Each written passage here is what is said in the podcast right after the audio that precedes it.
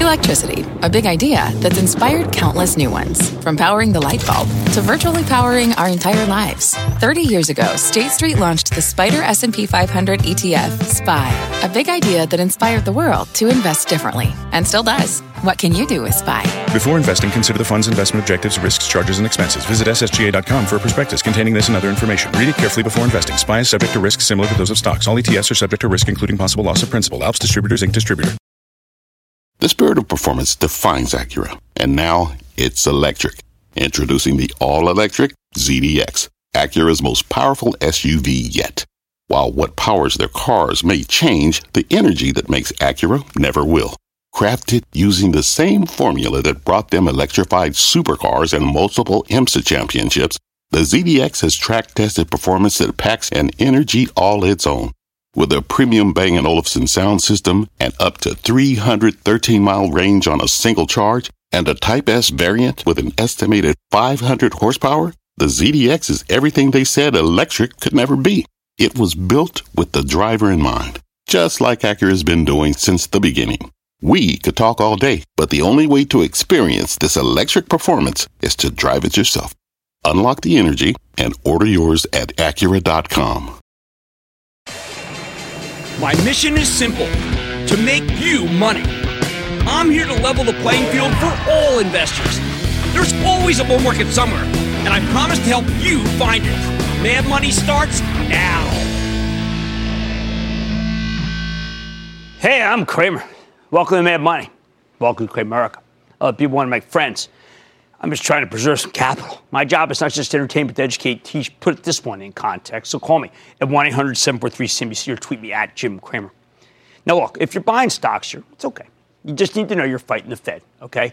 And that's not a fight many people can win. It's as simple as that, which is why the stocks got slammed today. Dow plunging 352 points. One point it was down 500, like I said it will be. The S&P plummeting 1.5 percent, 4 percent. Nasdaq nosediving 2.17 percent. Fed Chairman Jay Powell simply doesn't care about appeasing investors in the stock market. He doesn't think it's his job. I get that. He wants to slow down the economy so that we can avoid having a lot of inflation. I sat there, like many of you, and I listened to how uh, Powell talked today in the press conference. He made it crystal clear that we need more rate hikes, at least two more. That's what he said. Now, there are a lot of mistaken judgments, a lot of chatter being made all over the place today about what Powell's quarter point hike and his plans for two more mean for the stock market. Mind you, I said the stock market. That's my bailiwick. My bailiwick, I know, okay? I know it. I'm not here to opine about what would be the perfect monetary policy from the perspective of the economy, or certainly not the ivory tower academic. I care what it means for your portfolio. I care what it means for how much money you're about to lose. I care what it means for how we proceed from here. First, I heard a lot of people say that Powell struck a perfect balance, a well thought out plan that's good, good for stocks, perfect thread of the needle. What plan are these people on Zartan? Remember in October when the economy was just peaking, Powell told us that business was so strong that we needed one additional hike this year and three more next year? He said he might need to overshoot with the tightening in order to tame inflation. He could not have been more wrong. What happened? The stock market got killed. They know nothing. Now, though, inflation's a lot more subdued than it was in early October. The economy is obviously slowing on many fronts, and even the Fed is cutting its forecast for the GDP. So, what does Powell do? He hikes rates. Tell us we're going to get two more. Thanks. He didn't drop the idea of more rate hikes with a how about we do one and wait strategy. He made it clear that he thinks there's still too much growth in the economy. There's still too many jobs, uh, too few people to fill them, so the wages are going to go higher. Sure, he sopped that labor participation could be higher than he believed, something I believe in, but that's not something he's banking on. Let me put it very simply. Powell wants a slower economy than we have. He, ha- he wants one that hurts Main Street. That's his plan. He has his reasons. But please don't go into denial here. The Fed is perfectly happy to gradually strangle the economy, the U.S. economy, in order to stamp out inflation or the potential for inflation. And that's bad news for corporate earnings, which means it's bad news for you. If anything, you know what? I was surprised at how well the averages held up today. You could easily argue that we should have been down 1,000 Dow points. Would have made sense. It made a ton of sense, given what I heard and all the thread the needle, pathetic justification nonsense that was heaped on Powell. But because the market was already so oversold, the worst it's been since the lows in February, the downside was more limited. Lots of people have already sold their stocks because they fear both the Fed's rate hikes and the economic slowdown that they've created, as well as the president's bellicose trade policies and some of the global slowdown that he's created. I can't blame anyone for selling. The rate of return for risk free assets, and I've been telling you I like these, the certificates of deposit, CDs, just keeps going higher. You can earn 3.5% for five years without doing anything. Count me in. What can I say? There's, that's a lot more satisfying than trying to play this treacherous market, at least for your retirement money, like I'm dealing with. Only the fact that so many people have already bailed cushioned us from a huge fall. What else? People are saying that Powell has become more data dependent than, than he was before the meeting. You know what? That's untrue. It's untrue if you actually listen to what he said. Maybe you have to get some Q-tips. Maybe you have a problem with close listening. Powell's saying that inflation is more subdued, yet he still needs to raise interest rates. That's not data dependence. It's data indifference. Powell's saying that those of us who are worried about a cooling economy should recognize that employment is very strong. He's saying that people like me who are very concerned about job losses caused by Fed induced slowdowns in housing, construction, oil and gas, manufacturing, freight, autos, paper, chemicals, Christmas retail sales apparently don't know what we're doing. He's saying his homework is better than mine. Sorry, got the grades today. They're called the averages. Man, oh man, are they ever cascading. If Powell right, this incredibly oversold market would have at least bounced higher. Look, I sincerely hope that he is right. I'm not rooting against you. I would love it if this economy is doing much better than I believe. But sadly, I think Powell's the one who's wrong, and his apologists, they must have no sense or empathy for what, what's about to happen to the working person in this country. Know that. President Trump picked a man who turned out to be very independent, independent Federal Reserve chairman. Now, that is terrific for the institution of the Federal Reserve. It's not so terrific for the economy. And the president is really right to worry about a possible recession next year. He, he's spot on. President's spot on. Because as I see it, Powell's pretty much saying that he may need to take rates higher to slow down hiring. Uh, uh, hiring slowdown could lead to a recession pretty easily. Hey, you know what? If I were running Trump's reelection campaign, you know what? Jay Powell would be my worst nightmare. He's a doctrinaire, old school inflation hawk who's as confident in the economy as he was back at the beginning of October, but he's now mindful that others, others think differently, not him. That's what changed.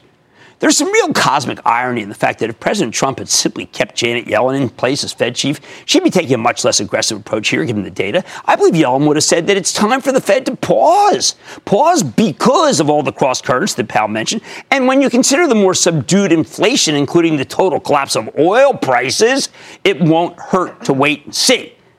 Powell says that he sees moderating growth in the future, so let's tighten two more times, not three more times. I know Yellen won't criticize her successor. That's not in her DNA. But I think she would have been a lot more prudent and a lot less reckless with these plans. Reckless. Oh, and newsflash Powell may not sound reckless. He may sound reasoned. Oh, does he look the part? Yeah. But the only people who should be really happy about his statements are the rich. Their wealth will be preserved. If you work for a living, you're finally getting a raise after a lost decade of wage growth. Powell wants to put a stop to that. that. I think that's his goal. Again, yay, the rich don't have to worry. Don't have to worry about a slowdown. Because you know why? You only need to get rich once. But the not so rich, sorry, sorry, sorry. In Jay Powell's dogmatic world, you're making too much money as it is. Now, here's what stocks would typically do for the next few days. On day one of this new leg, all stocks go lower. On day two, the stocks that do better in a recession start to rally, as long as the yield on the benchmark 10 year Treasury has plummeted to 2.7%, signaling a severe slowdown. I like Clorox, I like PepsiCo, I like Procter & Gamble, I like utilities. Day three, the classic growth technology stocks rally, the ones that don't need a strong economy to grow their earnings, because Powell just assured us we won't have a strong economy. Thank you. Healthcare bounces. That's about it. Bottom line, I am disappointed, Mr. Powell because he was so darn bullish about the global growth at the beginning of October, he couldn't say the obvious that he was too optimistic, and now he needs to be more concerned about the downside than the upside, even as employment remains strong. The result is bad news for both the economy and the stock market. Oh, and for you. Sorry, my friends, but that's really all there is to it. Let's go to uh, Mayor, to Mark in Ohio. Mark. Yeah, Jim, thank you for everything you do for us all as investors. Well, thank I you. I really appreciate it. Well, I got other people, forces against me here who are more powerful than I am, but thank you. Yep, you have been watching you since 2000. You do a fantastic job, Thank and you. I just can't thank you enough Thank you. for everything Thank you do you. for I all need of it today. investors. I need it today. Today was just, uh, I was steamed today. Go ahead. I'm sorry. Um, I have a kind of a two-part question I'd like to ask you, if that's okay. Um, with uh, been following along with the Canopy Growth uh, stock, Yeah. and um, with Tilray now getting involved with two other companies, I think it's Novartis and uh, InBev. Yeah. Uh, would that be a good investment? To, Well, I got to tell you, not in uh, this market. The, you know, the InBev with news was so positive. I thought the stock would be up ten. This market's barely up. Uh, it, I like Canopy. They've got more money than Tilray, but I got to hand it to Tilray. This was good, and yet the stock is all the way down. But it's still a six billion dollar company. Uh, Tilray's okay if you can get it for below eighty-two. That's just good news. I mean, I didn't see InBev coming. All right, change. I change, not the Fed. Me. All right, this is what fighting the Fed looks like. Welcome to Flanders. Welcome to Verdun. What a wild one. Money tonight, Micron stock is plunging, and its drama with DRAMs is dragging the stock down. Then I'm sitting down with the CEO to find out what the company has to say. Then, could pessimism be peaking in this market? Holy cow. After today's decline following the Fed decision, I'm going to go off the charts to find out. A little contra review. And all eyes on Eli Lilly today with the stock moving higher after updated 2019 guidance, gave a dividend boost. Wow, can the move continue? I've got the CEO. On a discouraging day, all I can say is please stay with Cramer. Don't miss a second of Mad Money. Follow at Jim Cramer on Twitter. Have a question? Tweet Cramer. Hashtag mad tweets. Send Jim an email to madmoney at cnbc.com or give us a call at 1 800 743 CNBC. Miss something? Head to madmoney.cnbc.com. Fact. Running a business is not getting easier on your wallet. With higher expenses on materials, employees, distribution, and borrowing, everything costs more.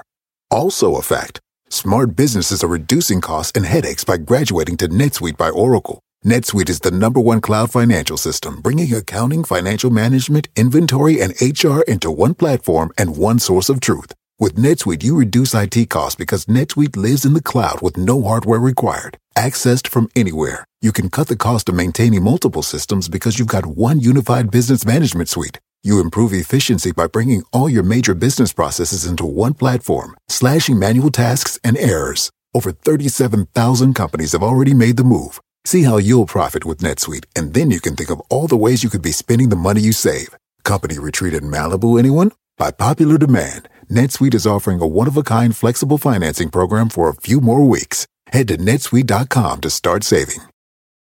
When you're hiring, the best way to search for a candidate isn't to search at all. Don't search, match with Indeed. Indeed is your matching and hiring platform with over 350 million global monthly visitors, according to Indeed data, and a matching engine that helps you find quality candidates fast. Use Indeed for scheduling, screening, and messaging to connect with candidates faster. Plus, 93% of employers agree Indeed delivers the highest quality matches compared to other job sites, according to a recent Indeed survey. Leveraging over 140 million qualifications and preferences every day, Indeed's matching engine is constantly learning from your preferences. Join more than 3.5 million businesses worldwide that use Indeed. Listeners of this show will get a $75 sponsored job credit to get your jobs more visibility at Indeed.com slash Mad Money. Just go to Indeed.com slash Mad Money right now and support this show by saying you heard about Indeed on this podcast. Indeed.com slash Mad Money. Terms and conditions apply. Need to hire? You need Indeed.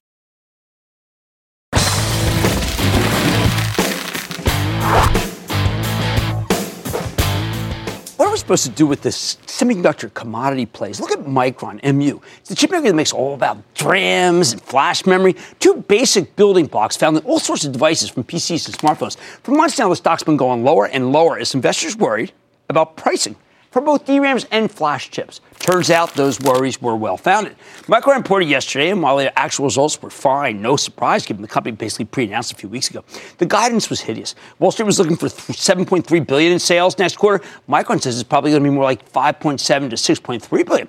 That's a shortfall. Whoa.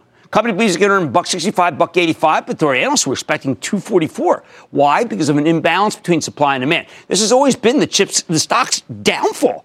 Chip prices rise, then the industry starts adding production capacity, new supply floods the market, and those chip prices plunge. So even though Micron stock was already down nearly 50% from its late May highs, darn thing lost another $2.70 or nearly 8% today. Question is, has all the negativity been baked into the share price or could there be even more downside? Let's take a closer look with Sanjay Mehrotra. Now, Sanjay is the president and CEO of Micron Technology to get a better sense of where his company's headed and after this brutal forecast, what's next. Mr. Mehrotra, uh, welcome back to Mad Money. Hi, Jim. Good to be back on your show. Okay, Sanjay, we got to deal with um, the notion of something that you call an air pocket. You say that this can end and that people basically should be willing to ride through it as you keep buying back stock. Give me a bull case which says that the stock may already be bottoming and pricing in a turn in the second half of 2019. So, Jim, what I would like to point out to you is that the end market demand drivers for memory and storage continue to be strong. Uh, when you look at some of the recent reports from enterprise customers of ours, their reports continue to show solid growth. Uh, you look at hyperscale cloud operators that have recently reported results, they continue to show solid growth in cloud as well. And memory and storage are very much at the heart of these trends. What we have experienced, as you mentioned earlier, and I mentioned in the call yesterday, air pocket with respect to some inventory buildup by our customers. And what we anticipate is that this inventory buildup will inventory will be cleared up at the end of our at, with our customers by the end of first half of this year within couple of quarters. And eh, at the same time, we have taken decisive actions to contain supply Others in the industry have also announced actions related to supply cutbacks. Those effects on the supply side will result in supply coming into better balance with respect to demand and a second half of calendar year to be improved compared to the first half. So most important thing is that the end market demand drivers for memory and storage continue to be vibrant. Uh, our customers' demand is strong. Our customers' demand from us is impacted in fiscal second quarter because of the inventory buildup. Okay, and then supply cutbacks will kick in. Well, let's talk about the inventory buildup. Um, you, when you were here last, and it was uh, after a great analyst day, I know that you kind of felt that maybe this would be a little bit different, that there wouldn't be just this uh, double ordering and then a, a surge of supply, and then you go back down. It seemed like it was a little bit more like the way it used to be. What, what can mitigate that, sir? Well, I think what you have to look at is that over the last couple of years, the DRAM demand has gone up substantially as DRAM really has built strong value in the end market applications such as cloud, such as automotive markets, such as graphics. So this demand has gone up over a couple of years unprecedented levels of pricing okay. and unprecedented level of demand increase over a couple of years. And that led some of our customers to build up some inventory because they were fearing shortages. So yes we are in that air pocket where this inventory has to be cleared from the customers. But again the main point is that the end market demand drivers continue to be more diverse than they have ever been in the past because now you got cloud you got data centers you got graphics applications, mobile, uh, PCs, and of course, automotive, industrial IoT. All of these need more memory in order to ultimately deliver the, the value in their applications in their end markets. So that's right. very different from times in the past. Now, you have been buying back stock. Maybe it's okay to pull back let the stock say go under the 2750 book value, get a little bit better value. Why stand there and get your head beaten in like you have for the last 30 points? Well, we plan to be disciplined in terms of managing our share buyback. We have announced our intention that 50%, at least 50% of our free, our free cash, cash flow we'll be putting towards share buyback. In our fiscal Q1, we bought almost 80% of our free cash flow and put it toward share buyback. We plan to continue to do so on a disciplined basis, at least 50% of free cash flow going toward share buyback, because we believe that in the long term, the markets for our products are strong. Micron is in a very different place. We continue to gain on cost competitiveness, narrowing the gap with competitors on the cost side, as well as building a portfolio of high-value solutions, which really assures us of strong profitability in the future. And we are confident about our future. Therefore, we'll continue to invest because we think from a long-term point of view, Micron stock is a great value. Okay, one last question. Is there any way, sir, that everybody cuts back pretty much at the same time you guys have been cutting back, and we get an earlier bottom than the second half of 2019? Have we, we had an earlier top. Is it possible to get an earlier bottom? You know, uh, Jim, it's always possible. And uh, typically, the second half of the calendar year tends to be seasonally stronger okay. for our industry. That's why we are saying that, you know, by second half, we expect industry fundamentals to be improved compared to the first half. Excellent. Okay, well, look, uh, buying back stock, believe it in the situation, uh, definitely much better than it used to be. I will say that, but it's been a big decline in the stock, and we're mindful of that. Uh, thank you to Sanjay he's the president and CEO of Micron. Mad Money's back after the break. Take your business further with the smart and flexible American Express Business Gold Card. It offers flexible spending capacity that adapts to your business. You can also earn up to $395 in annual statement credits on eligible purchases at select business merchants. That's the powerful backing of American Express. Terms apply. Learn more at americanexpress.com slash business gold card.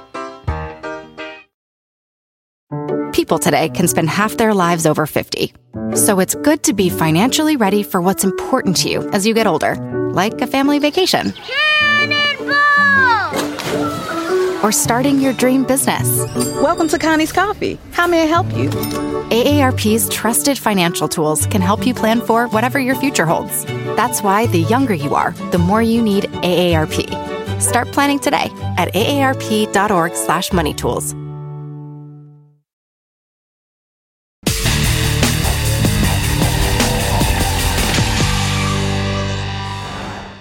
We spent the uh, last few months gnashing our teeth and tearing out our hair, metaphorically speaking, as this market induced vertigo uh, whisked us back and forth. And today was no exception as the Fed's hawkish stance turned a nice rally into a horrific sell off.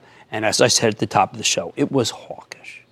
Every time we get slammed like this, the bears run riot, people panic. And the pessimism becomes palpable. But panic is not a strategy. And that's why tonight we're going off the charts with the help of Carley Garner, a brilliant technician who's the co-founder of DeCarley Trading, of the author and the author of Higher Probability Commodity Trading. To get her empirical take on the situation, I've got to tell you something. It's bullish, so maybe this is a little relief. Garner's view. Two weeks ago, when everyone was exuberant about a potential breakout to the upside, we hit the high end of the range and came right back down. Now we're testing the low end of that range, and if it holds, Garner believes we get a sustained rebound. That makes sense. We're pretty oversold. In short, Garner thinks the pessimism is peaking. We're down dramatically over the past couple of weeks, and sentiment is incredibly negative. It's not just the chatter, although that's pretty pessimistic. For example, the CNN Fear and Greed Index, it suggests market participants are extremely fearful. This index runs from 0 to 100, with 0 representing extreme fear, 100 representing extreme greed. Right now, it's at 6. That is extreme fear. And that was before the Fed meeting. We know that investors' intelligence survey is hugely bearish. This is the most negative that the CNN index has been since the market sold off at the beginning of this year and in early 2016. Both those declines were temporary and they were great buying opportunities. So you got to wonder if maybe the selling's going to exhaust itself. It'd be easy to tell you the sky is falling here, right? Not after that Fed conference. And honestly, the Fed calling for two more rate hikes when it knows that the GDP is slowing. I mean, that's a serious problem. Come on. But remember, markets to bottom when investors get incredibly pessimistic, just like they peak when investors have too much optimism. Why? Because when everybody hates the market, that means there's no one left to sell. Have we finally gotten to that point? As Garner sees it, the latest decline is breaking the spirits of the complacent bulls. And that's the stuff bottoms are made of. Meanwhile, the price of oil has stabilized for the moment, and long term treasury yields have pulled back substantially from the highs. The 10 years fallen from 325 down to an astonishing 2.76% yield. I mean, as of today, that was, that was incredible. Those are both positive for the stock market eventually.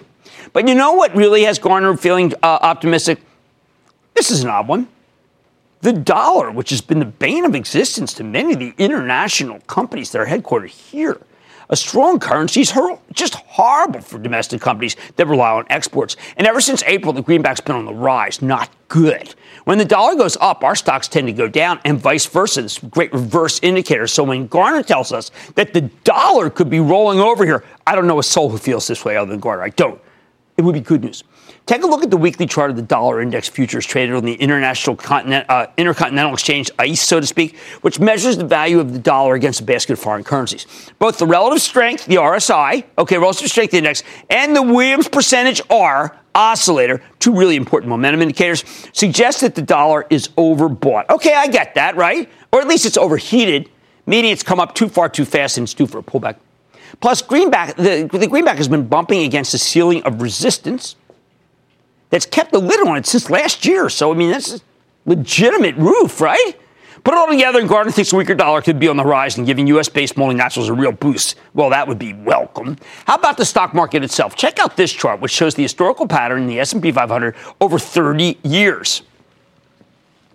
Okay, so this is an amalgam, a melange, so to speak, of historical patterns. And right now, the seasonal patterns, they are so in your favor. This is the end. This is where we are, okay? I know it doesn't feel like that, does it?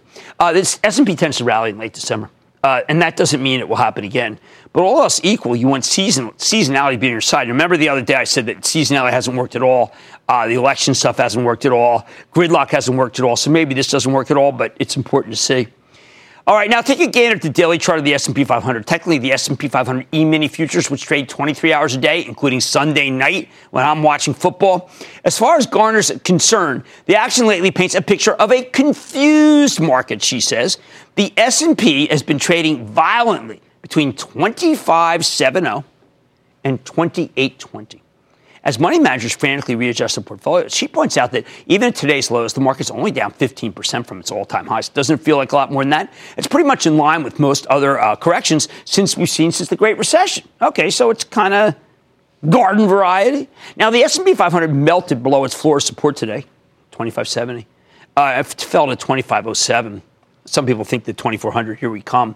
In fact, we ended up making a new low for the year. But Garner says that could be a positive development. Positive because it likely wiped out many of the lingering stop loss orders floating around. As long as we can rebound from these levels back above 2530, okay, so since we go back up here, you know, in other words, take out, go back from this out, what she thinks is kind of an outlier thing.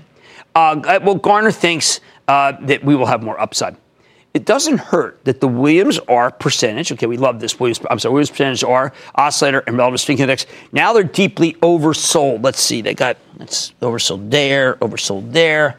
Um, good buy opportunities, and it's indicating we're due for a bounce. If we get that bounce, Garner could see the S&P climbing back to its ceiling resistance at 2820. Wow, would that be welcome? Well, look at that. In fact, she could even see the S&P breaking out to new all-time highs in the first quarter of next year. As crazy as many of you think that sounds. Then again, if you come out three months ago and told people the S&P 500 would plunge to 2,500 by the end of the year, they would have called you nut job too.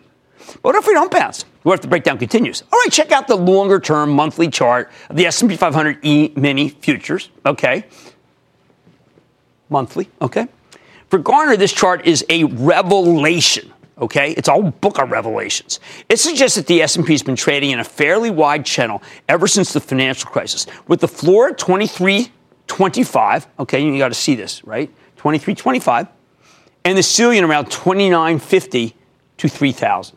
Okay, it's a channel. Now that the S&P's fallen below 25.30, she says that 23.25 is the new floor, down another 7% from here. Ouch! I mean, that's a lot more downside. It turns out this is a very binary moment, huh?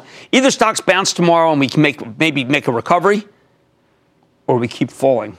Which way will it go? When you look at the relative strength index and the Williams percentage R oscillators, these indicators are flashing the most oversold reading since 2008. Remember, we didn't bottom in 2008, but that's a nice comparison. 10 years, huh? In short, she thinks that the 2017 rally got a little ahead of itself uh, so we need to spend 2018 digesting these enormous gains, which we've been doing. Maybe we need another pullback to finish the process, but from a technical perspective, Garner believes the recent declines are unremarkable. You could easily make the case that stock market's uptrend is intact, and as long as the averages hold over the, uh, the recent floors of support, they'll potentially get back on track sooner or later. Of course, if she's wrong, we could easily see another 7% decline from here, and that would be horrific. Oh, and if the S&P really does pull back to 23.25, Garner says you want to be a buyer, not a seller. Wow. Bottom line, the Fed just committed us to two more rate hikes next year, borrowing, I don't know what, you know, thermonuclear war, it sounded like. And if they stick to that plan, I am not optimistic about what it means to the stock market. Sorry, I'm constructive, but not optimistic. But the charts, is interpreted by Carley Garner, suggests that the pessimism may have gotten overblown here, even with a hostile Federal Reserve. And there's a case to be made that the market could potentially be ready to rebound although she could just as easily see a further 7% decline here. So perhaps you should keep your head down. Where am I? I know the market's really oversold. I kind of want to split the difference. I think we can rally, and then I think we get slammed again. Why? Because the Fed's not on your side. James in New Jersey, James. Yes, on your 9 a.m. segment, a screen shows the direction of the Dow implied opening, Dow futures, and Dow fair value what is Dow fair value? How is it determined, and how can it help me in stock picking? It, it really can. It's just a formula where the future should be. With the time, uh, uh, there's a time value of money that's involved. What you just all you want to do is the direction. Okay, if you see the direction down a lot, what that means is the market's going to open down a lot. I find it silly to look at, frankly. I think you should be looking at the stock market and individual stocks, not the futures, because boy, have they ever been dead wrong the entire 2018, the entire 2018. All right, today was brutal but predictable because the Fed stuck to its plan. I expect more pain. The charts say there could be a bounce, though, but maybe not for a while. Hmm. Mad Money ahead. My exclusive with Eli Lilly. Now, there's a stock to own in this lousy market. Could the drug maker continue to deliver in the new year? I got the CEO. Then there's earnings, and there's forecasts, and there's lawsuits. How is the latter impacting the averages? Plenty. I'm going to give you my take. And all your calls, rapid fire, tonight's edition of the Lightning Round. So stay with Cramer.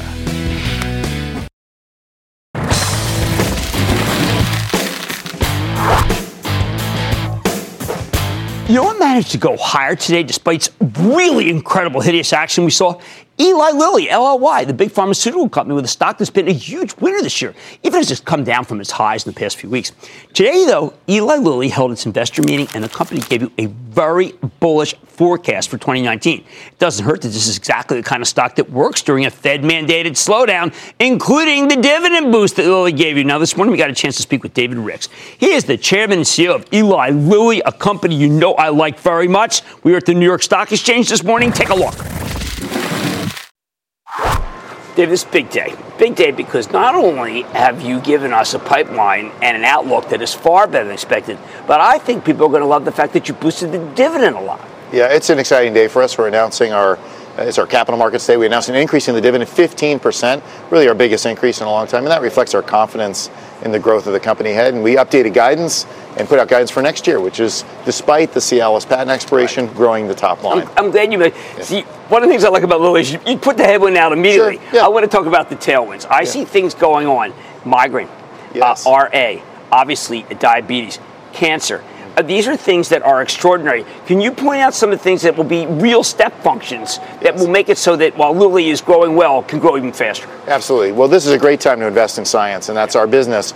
We've launched 10 new medicines in the last five years. We expect 10 more in the next five years. And you touched on some of the key categories, starting with diabetes, our sure. biggest business. Um, really, the key driver, a product called Trulicity, which helps patients control their glucose and lose weight. And despite some competitors coming, we've continued to grow share, and the category is growing dramatically, 20 plus percent. That's a key key driver for us in helping millions of patients. Uh, in immunology, we have two key products. One, Taltz, which is for psoriasis, which is off to a great start. Uh, it should uh, exceed over a billion dollars next year, according to street estimates. And Olumiant for RA, which just launched in the U.S. and last year in Europe. The U.S., the label, we had some trouble with the FDA.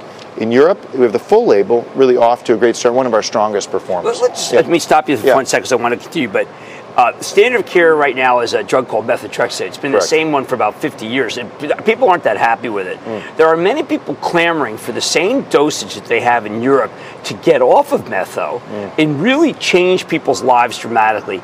Uh, how long do you think it would take if you have really good data out of Europe that we might be able to get that drug dose uh, bumped here? It's difficult to speculate on the timeline because we need uh, the Food and Drug Administration to agree with us. I think we've been consistent through time that the totality of the data supports both 2 and 4 milligram approved in the US. That's not the state today. Only 2 milligram is for use by doctors and patients.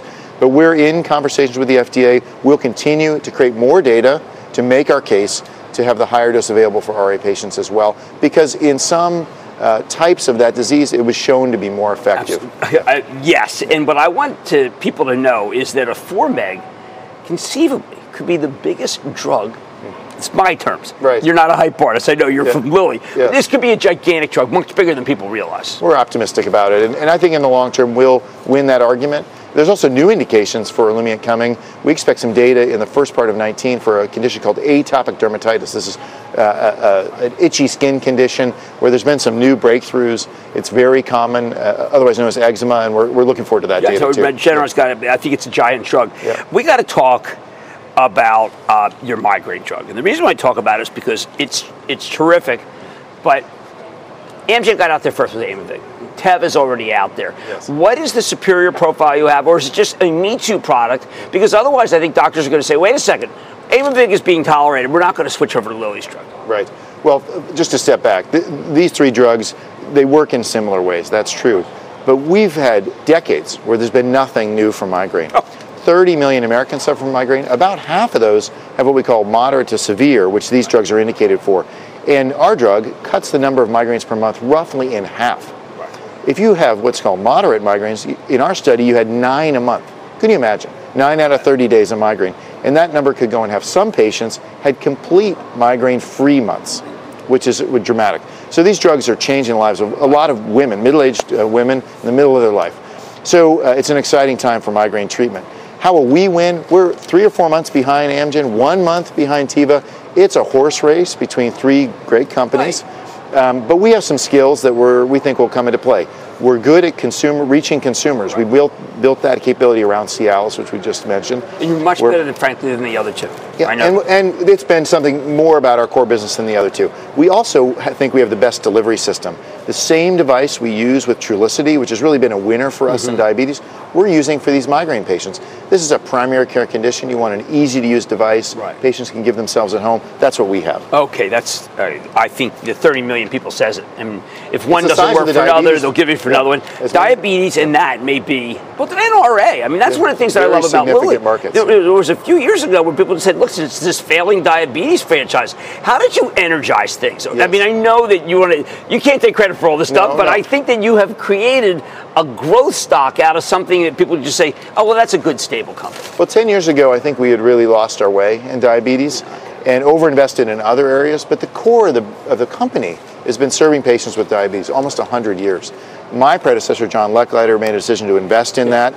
Um, Enrique Conterno runs that business for us that, that entire time. He deserves credit for that turnaround. Uh, it's a combination of investing in the science, the right science, and our recent data on tirzepatide, which we just put into phase three studies, uh, could be a breakthrough for type 2 diabetes, is an example of that.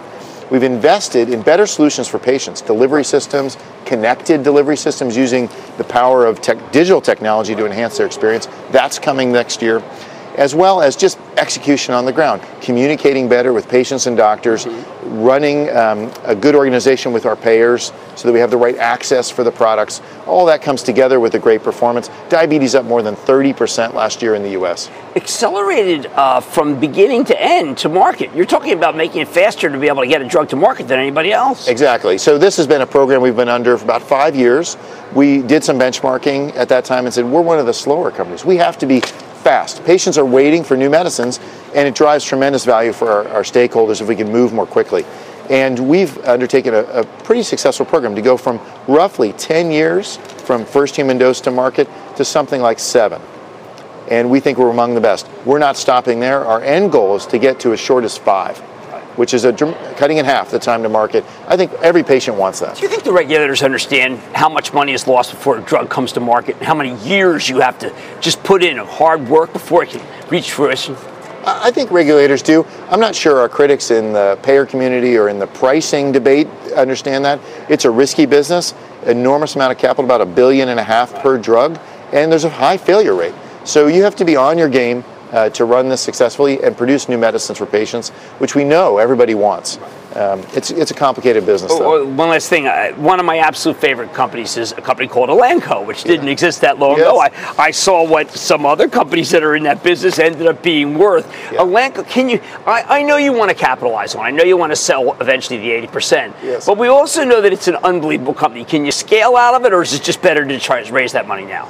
Well, we've said we're going. We expect to spin out the 80% ownership we retained, and that's a normal thing to do in the IPO process. we did. So good. Well, so when is Pfizer yeah, going to make so much more money? It's a great business. The fundamentals are amazing in animal health, both on food and pets.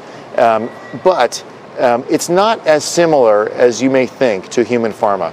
So I believe in the power of focus. So does Jeff Simmons, now the CEO of Elanco.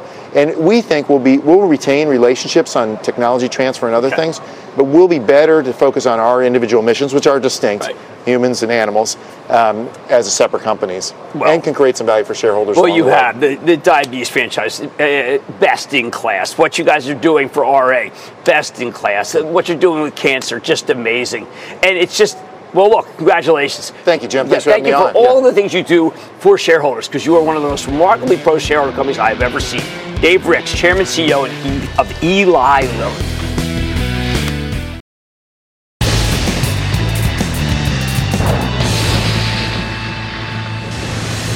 It is time. It's time for the light round. One of the other senior stocks. And then the lightning round is over. Are you ready, Ski Daddy? Time for the lightning round. Because I'm going to start with Matt in Indiana. Matt. Booyah, Jim. Go cold. Oh, man. Go Frank Reich. The best. What's up? CyberArk. What was it? I was too busy making stupid noise. Cyber CyberArk, I CyberArk. like CyberArk. Why? Because safety against cyber terror never takes a vacation. Let's go to Kevin in New York. Kevin. Hey, Jim. How you doing? I am doing quite well. Thank you for asking. How about you? Good, not bad, Jim. Jim, my stock is Teva Pharmaceuticals. Uh, Last quarter, they blew out earnings significantly. They're projected to blow out earnings again this quarter. They have a huge pipeline of drugs, and uh, the stock is dirt cheap. Well, I think the problem here is they've got a huge amount of debt. And in this environment, debt is not king.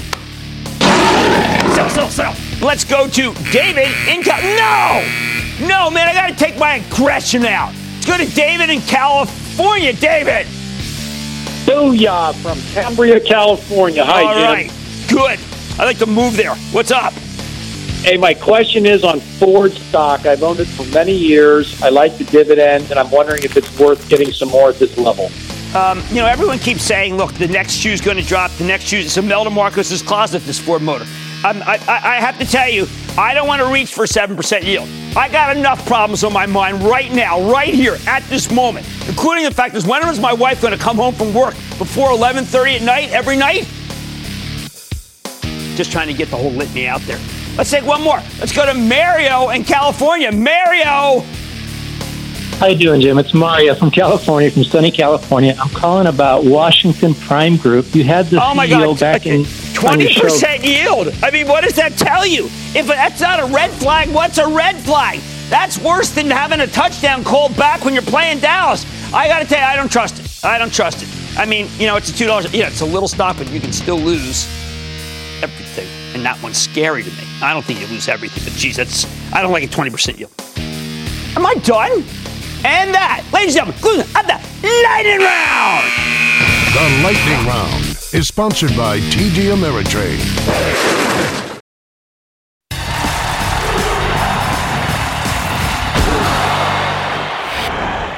We know how to model an earnings forecast, but how do you model a lawsuit?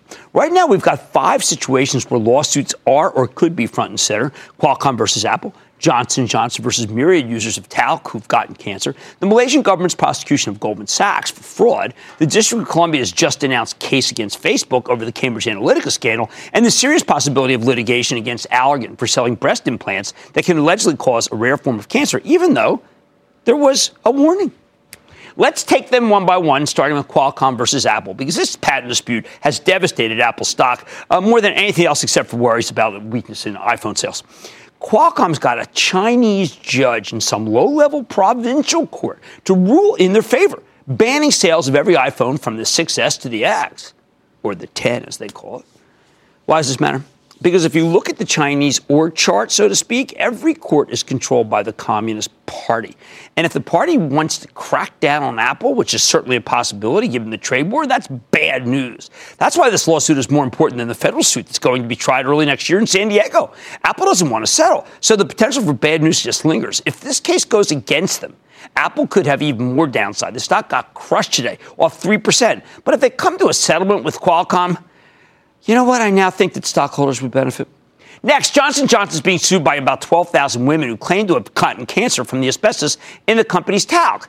The hot button here, two big articles that directly accuse J&J of knowingly selling a product that contained asbestos, a serious carcinogen for many years. Alex Gorsky, the CEO of J&J, spoke to us earlier this week and denied these charges vociferously, okay? Said that there is no asbestos in talc and never has been, basically, and that therefore this whole thing about a carcinogen is wrong. Meanwhile, today, the court that ruled against J&J on behalf of a group of women in Missouri rejected the company's motion to reverse that jury verdict. It's the same judge that did it, uh, that's awarded the women $4.69 billion. So this is a real issue. This one will now go to an appellate court in Missouri, not federal. Then come next summer, a New Jersey federal court where I think Johnson Johnson is going to get a better hearing. We'll consider the science and the facts on the way uh, to making a ruling that could stick, and it could really hurt J and J if the company loses. But geez, it could put them in better stead if they win. I don't. I know. I know they don't want to settle. They settled case. But I know that that's not their MO in Missouri. Uh, I think they can overturn the Missouri verdict on appeal, but it's not certain. My take the stock has already collapsed, losing nearly $55 billion of value, which even the lead plaintiff's lawyer thought was excessive. This one seems like a buy to me, but you know what you have to do? My rule wait a week, see if the story dies down. The stock of Goldman Sachs has been weighed down by this Malaysian case where the government's going after the firm for its role in this 1MDB scandal, something that's also being investigated by the U.S. government, Justice Department. Goldman helped set up the State Investment Fund, which Malaysian former Prime Minister promptly stole a fortune from. Uh, I think Goldman will have to settle somehow, agreeing to cough up some money and perhaps changing its already strict compliance policies. Good piece in the New York Times by my old friend Peter Eavis today, if you want more background. I do bet it ends there, but it will be an issue for months, not weeks, before we even hear a cogent defense from the, from the company. That said, the stock's trading at a discount to uh, tangible book value, uh, and that's, well, not for the faint of heart, does historically say it's very cheap. Facebook, all you can say is what took so long? The District of Columbia Attorney General is bringing suit for violations of DC's Consumer Protection Procedures Act. I predict that many, many more of these uh, suits will be filed, and there's some great reputational risk. But if the smoke clears, I will doubt. Once you see these stuff uh, all in print, I doubt the advertisers will stay away. Facebook is too valuable to them. Nevertheless, the bunker mentality, the refusal to appoint a respected outside law firm to investigate the situation, get to the bottom of this, means there will be many more suits. Not good, but only while this will cost Facebook money, I don't see it derailing the business model, although the stock lost 7% of its value today. Oh, can we stipulate that as smart as these people at this company are supposed to be, I question how stupid they really are, as the customer is, by the way, guys, always right, except they're in their world. Finally, many are panicking that Allergan has big exposure to this rare breast cancer issue. There's good news for Allergan. The danger was well known. The bad news, you're going to read many more articles about both the sadness and the liability, including what analysts say, get this, could be negative legal exposure that could be on for a while. Because Allergan's balance sheet is less than pristine, there will be plenty of worry here. The stock lost almost 7% of its value. And yes, once again, settlements. Every one of these lawsuits is a serious taint. However, the stocks have already been hammered. It's more headline risk going forward. But if you can handle the negative headlines and you can be very patient, I actually think you're getting some very nice long term buying opportunities. But the operative term, please, is indeed long term. Stick with Cramer.